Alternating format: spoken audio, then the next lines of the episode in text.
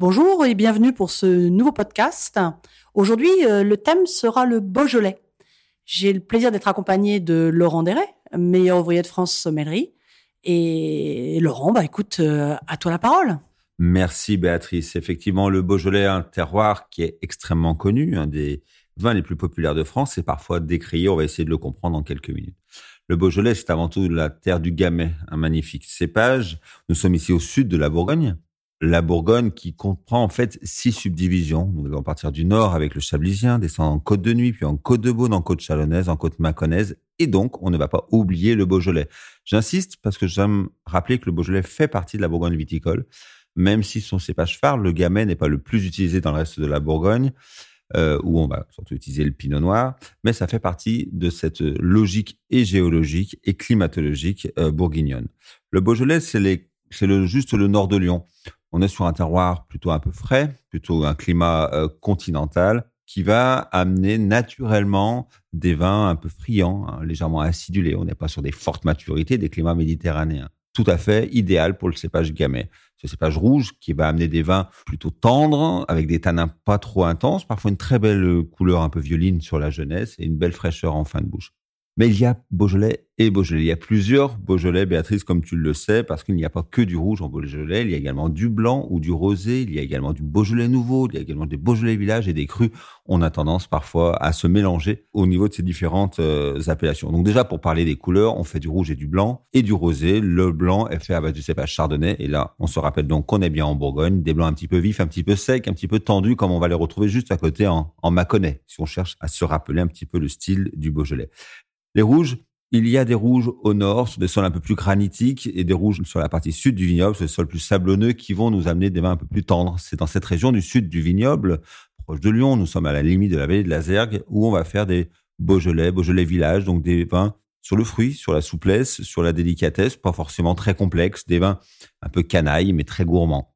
Dans le nord du vignoble, où l'on fait plus de vins rouges sur des sols granitiques, donc des vins avec plus de matière. C'est là où on va trouver les dix crus du Beaujolais. On connaît les moulins avant, les Morgons, les Chénasses, les Côtes de Brouilly ou autres Saint-Amour. Ce sont des vins avec plus de complexité, un terroir beaucoup plus intéressant pour ce cépage, qui va amener des vins avec une palette aromatique un petit peu plus large, une matière en bouche un peu plus physique, un peu plus corpulente et qui va offrir aussi des vins qui vont nous offrir plus de garde, des vins qu'on va pouvoir attendre quelques années. C'est une région où toutes ces grandes appellations du Beaujolais vont nous amener aussi de la diversité. Parce qu'il est clair que sur un Saint-Amour, euh, euh, vin des amoureux, vin de la Saint-Valentin, on trouve beaucoup de souplesse, d'élégance, alors que sur un Morgon, par exemple, ou qui va pourquoi pas provenir de la Côte de Pie, qui est l'un de ses plus beaux terroirs euh, au cœur de l'appellation Morgon, on va avoir des vins avec un petit peu plus de puissance, des tanins un peu plus marqués, des vins un peu plus austères parfois sur la jeunesse, qui avec le temps vont nous offrir des vins très complexes.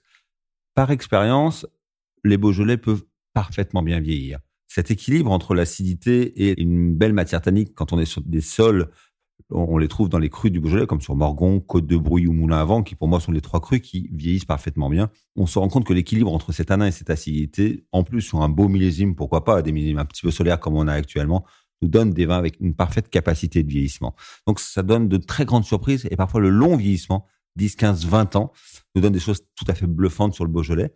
Tout ça pour nous dire qu'il n'y a donc pas que le Beaujolais nouveau, qui est ce Beaujolais que l'on euh, sert en, novembre, qui est une fête magnifique en Beaujolais, qui nous apporte vraiment le côté copain, zinc, bistrot, canaille, accordéon. Mais tout ça, nous, on aime bien ça à Lyon et ça nous dérange pas. Mais c'est l'autre facette du Beaujolais, ce vin de copain qu'il faut fêter dans un mois de novembre parfois un peu tristounet. Hein, on sort juste de la Toussaint et d'Halloween et je dis toujours que le Beaujolais est quand même une belle fête après tout ça. Donc profitons de cette fête. Le Beaujolais canaille existe. Le Beaujolais simple et friand existe. Quand il est très bien fait, et il est souvent très bien fait par des vignerons talentueux, ça va nous amener vraiment des vins de copains sur le fruit, sur la légèreté, qu'il faut apprécier dans ces quelques semaines de novembre pour nous réchauffer au moment de ce climat un petit peu frais.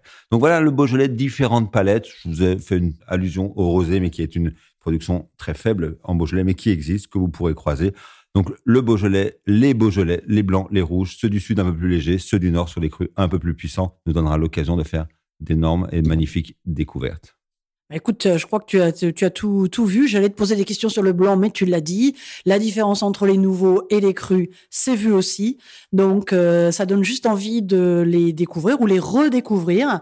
C'est vrai que c'est une région qui est parfois justement méconnue parce que euh, pour une seule en fait de, de, de, ces productions du type du nouveau et euh, comme tu l'as très bien rappelé, on a une grande diversité.